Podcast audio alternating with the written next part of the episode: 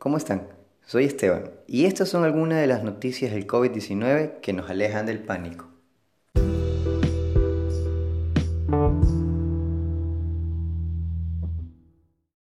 Empiezan los ensayos clínicos en seres humanos. Europa ha comenzado a realizar ensayos clínicos con medicamentos ya existentes, y esto en miles de pacientes. Son aproximadamente 3.200 personas en los que se estarán probando medicamentos, y habrá 800 pacientes en Francia, en donde las pruebas clínicas iniciaron el pasado fin de semana. Los medicamentos usados están relacionados con el tratamiento de infecciones como el VIH-Sida, el ébola y la malaria, considerando a la cloroquina y a la hidroxicloroquina como los medicamentos más mencionados en esta lista. Estos dos medicamentos ya mencionados anteriormente no han dejado de hablarse tanto en los medios de comunicación y como en voces de algunos de los especialistas más conocidos en el trabajo de la difusión y la divulgación científica, ya que los especialistas defienden su potencial eficacia contra el tratamiento del COVID-19. En un estudio publicado en el International Journal of Antimicrobial Agents, se comenta que, luego de seis días de tratamiento, había una diferencia muy significativa entre los pacientes que fueron tratados con esta medicina y los que no, asegurando que el 75% de las personas mejoraron con el tratamiento.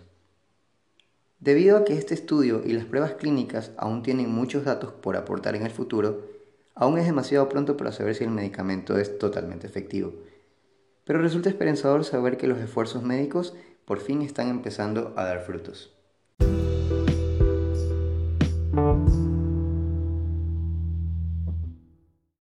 mil personas se han recuperado del COVID-19. Alrededor de 103.400 personas de las más de 392.200 diagnosticadas por coronavirus se han recuperado en el mundo, esto según el sitio web de la Universidad Estadounidense de Johns Hopkins.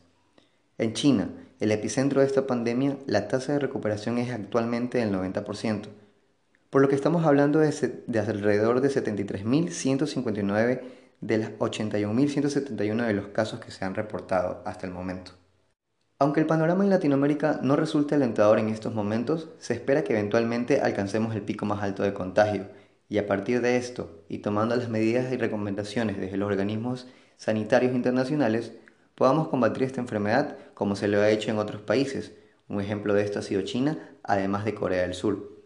Estos países que han presentado casos desde enero y que actualmente su tasa de infección ha ido disminuyendo con el tiempo.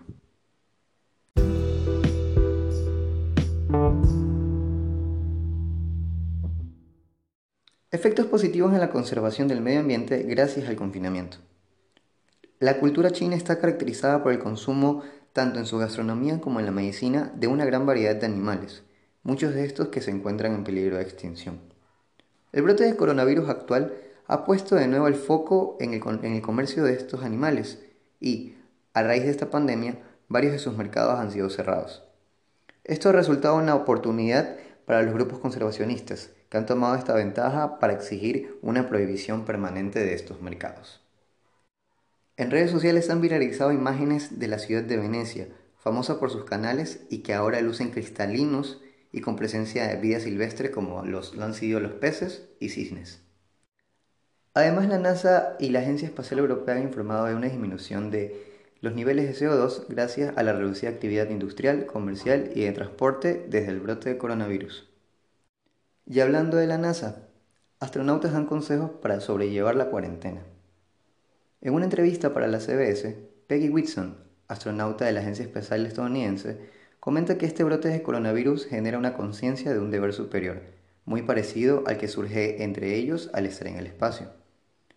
En sus palabras afirma que estamos salvando vidas al estar en cuarentena, por lo tanto es importante comprender ese propósito y abrazarlo para darle las razones y para continuar soportando la situación. El astronauta comenta que es necesario tener una conducta expedicionista, la cual se basa en la comunicación al momento de tomar decisiones dentro de casa, siendo capaces de poder reconocer nuestros errores. También considera que la asignación de roles y la dirección de un líder que transmita aliento y pueda ofrecer soluciones es vital para la conservación de la paz, de la calma dentro de la familia.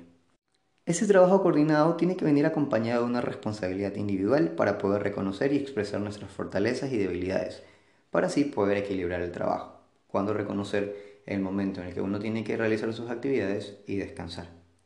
Finalmente, añade que tendremos éxito en el confinamiento si somos intencionales sobre nuestras acciones y deliberamos sobre el cuidado de nuestro propio equipo.